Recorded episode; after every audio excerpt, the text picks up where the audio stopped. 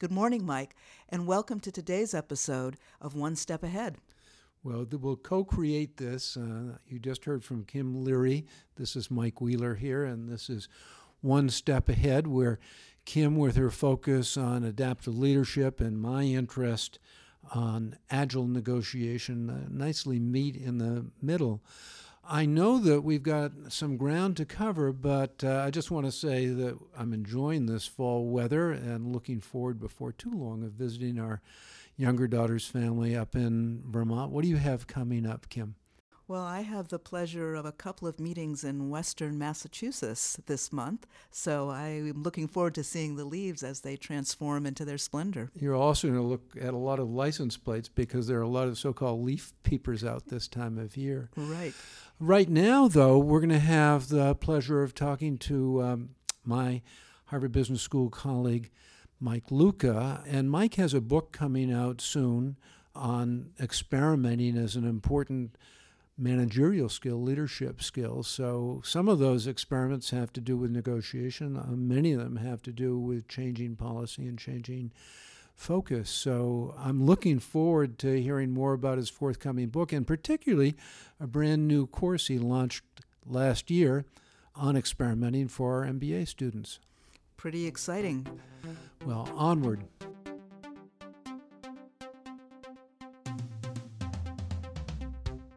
So it's Mike and Kim on One Step Ahead, but we have another Mike with us today, Kim, my colleague Mike Luca, who has taught, and invented a course actually. And the formal title is the word experiment in the title, Mike? It is. From data to decisions, the role of experiments. And Kim, this ties so nicely to your work in adaptive leadership. Can you explain to people the connection? Absolutely. When we think about exercising leadership, it's often bringing people together to address a collective problem where no one stakeholder has the solution. You have to engage people, mobilize them to work together. And often the way you're doing that is devising experiments to see what progress is possible. So please tell us about a course that puts designing experiments right at the center of developing effective leaders. So this is a topic I've been thinking about for a while. And the thing that I got excited about is we've seen experiments in research for a long time, so kind of randomized control trials. Well, what I've noticed is over the last few years that we've seen a real transition in industry and government where leaders are increasingly using randomized control trials as a piece of the leadership toolkit to inform the decisions that they are making. Max Bazerman and I actually started a book uh, a few years ago that's now coming out in March of 2020, The Power of Experiments. And the topic of the book is the way experiments help to inform managerial decision making. Mm-hmm. That's a different framing of experiments. We, we think of them as advancing knowledge, but you're suggesting that in order to make progress on collective problems, that people, leaders, need to have the capacity to design experiments themselves. But help me help me out a little bit, Mike, because this isn't entirely a new thing. You think about a company that is imagining um, a new approach, whether it's branding or what they supply, they might try a pilot. They might not roll it out nationally. They might try it in a particular region and so forth. I have a sense, at least in degree, you're talking about something different from that. Is that correct? So I think they're related ideas, but uh, to give an example of the type of thing I have in mind, Google now runs more than 10,000 experiments per year. So randomized control trials that range from how do they design their advertising ecosystem to what search order the results should come in.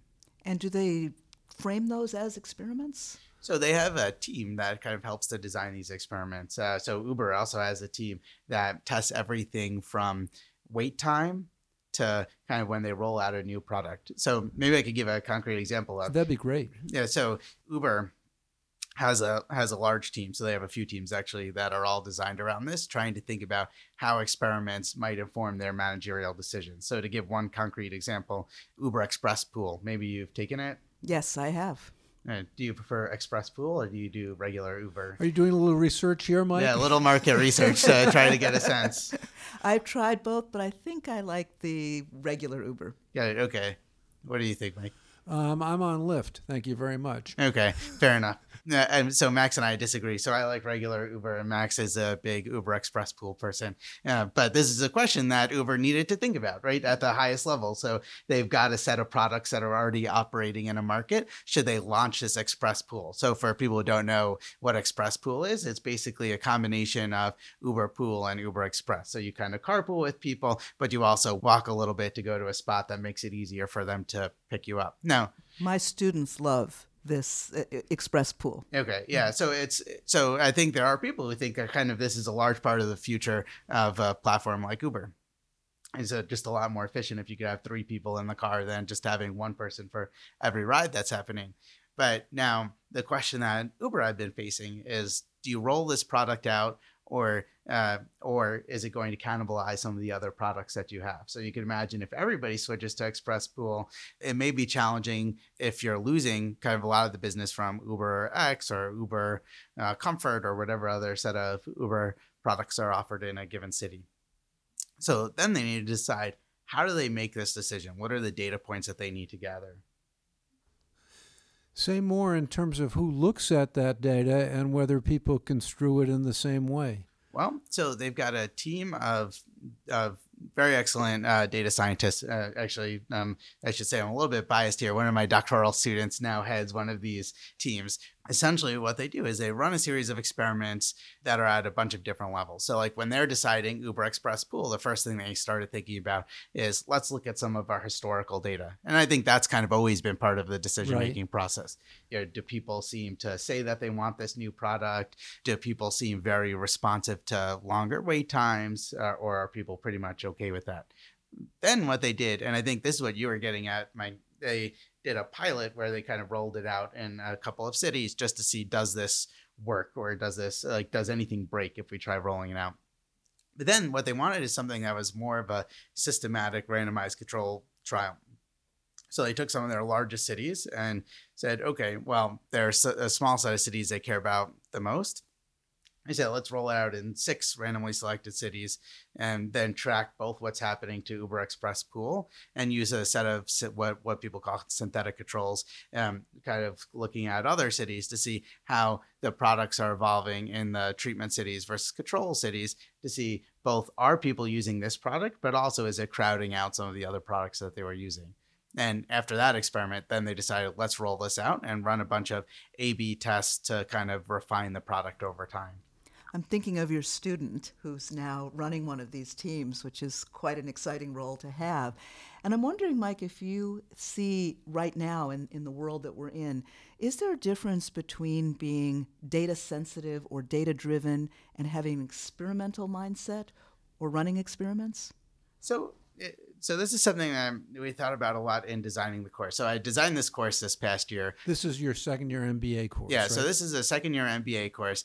And the thing that I was thinking about is all of our MBA students should really be thinking like experimentalists. So really be thinking, okay, how do I work with data? What could go wrong if I just look at correlations that kind of come my way? And how can I use experiments to help inform my decisions, uh, both to kind of understand what new products or policies we might be doing, but also uh, to help build toward larger frameworks for a company or a, a government to kind of think about as they're moving forward. Mm-hmm. Aside from quantitative skills, are there other kinds of leadership qualities that you think promote this way of working?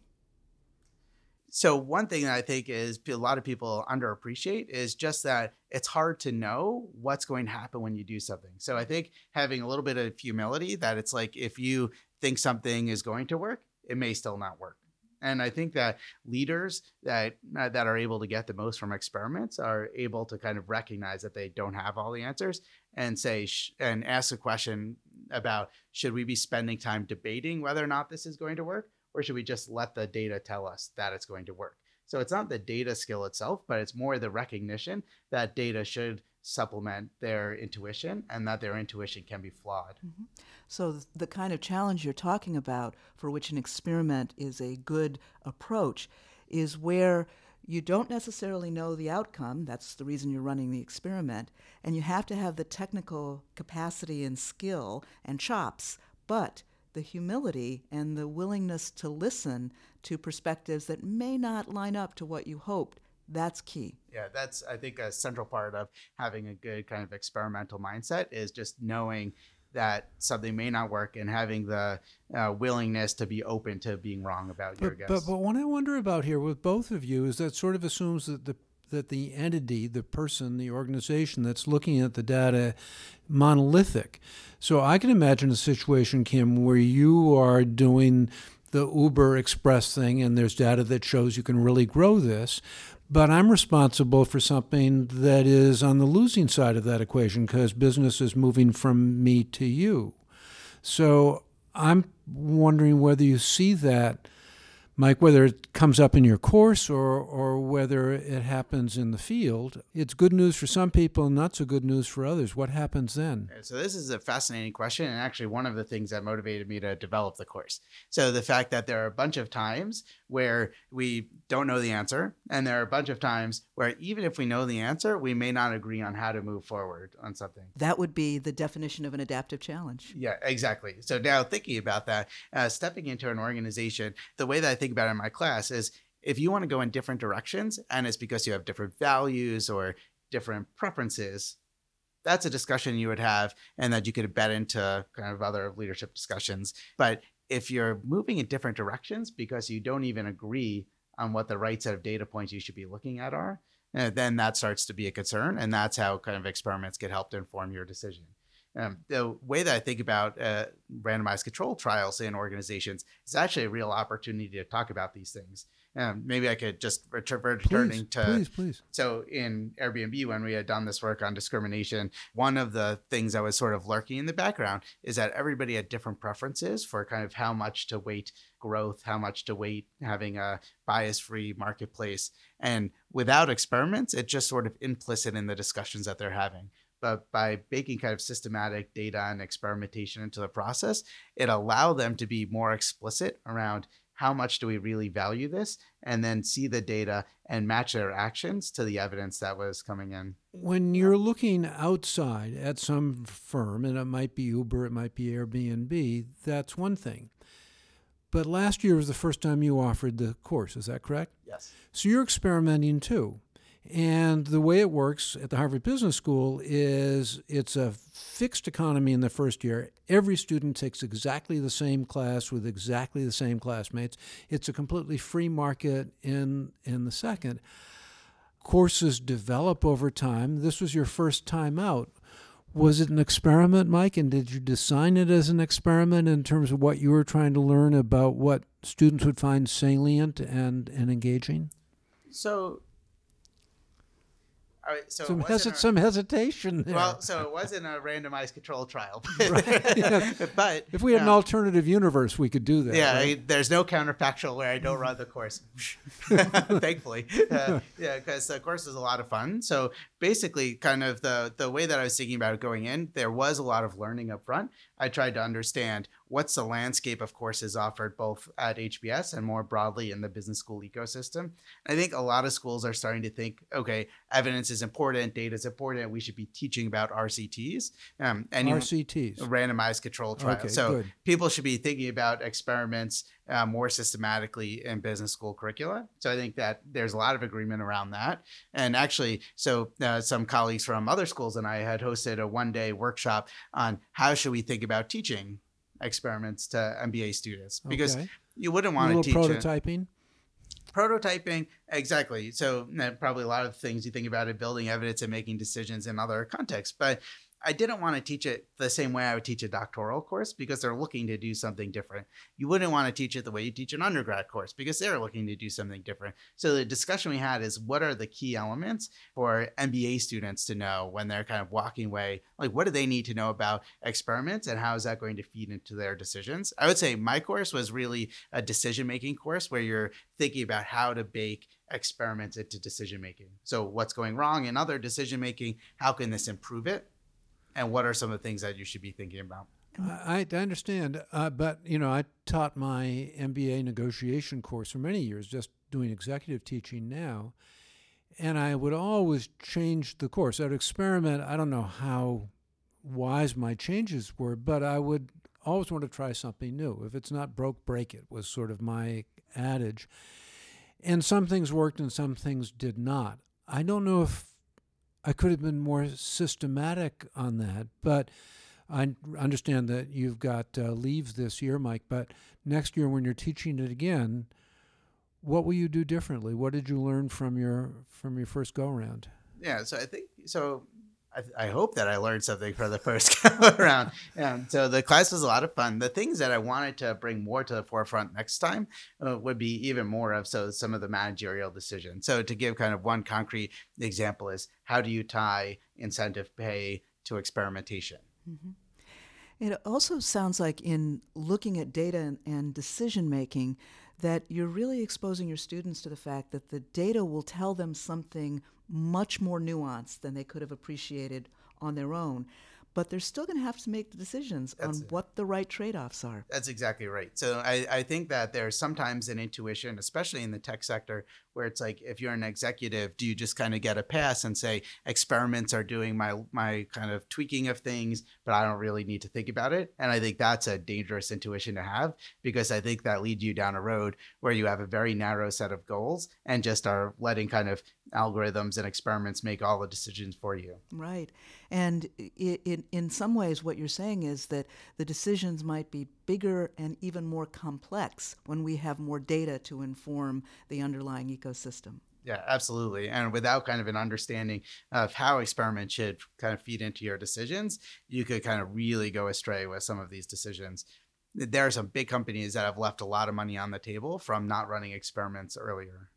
So, so Mike, I am so grateful that you could come over. I know that we had a short window today. You've raised a lot of um, interesting issues here, and the good news for our listeners is that you've got a book coming out very soon.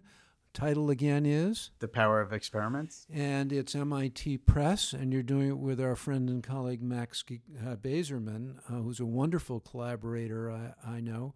Kim and then Mike, last words on this?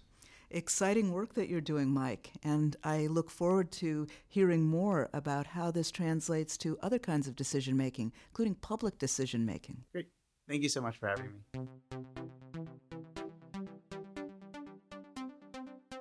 Let's remind people about how they can chat with us and with their fellow listeners on our Negotiation 360 website. Well, it's not just the chat that they can have with us and other listeners, but there are other resources uh, on the site. Um, you can find my Negotiation 360 self assessment and best practice app. There are links to online courses, and we're putting up articles that you and I have written together, and maybe some others as well. So there's lots of stuff on agile negotiation and adaptive leadership. Much of it is free. We've even simplified the URL for podcast listeners. Here's how to find us just key in the letter N, as in negotiation, and the numbers 360.expert. That's N360.expert, and you'll find us.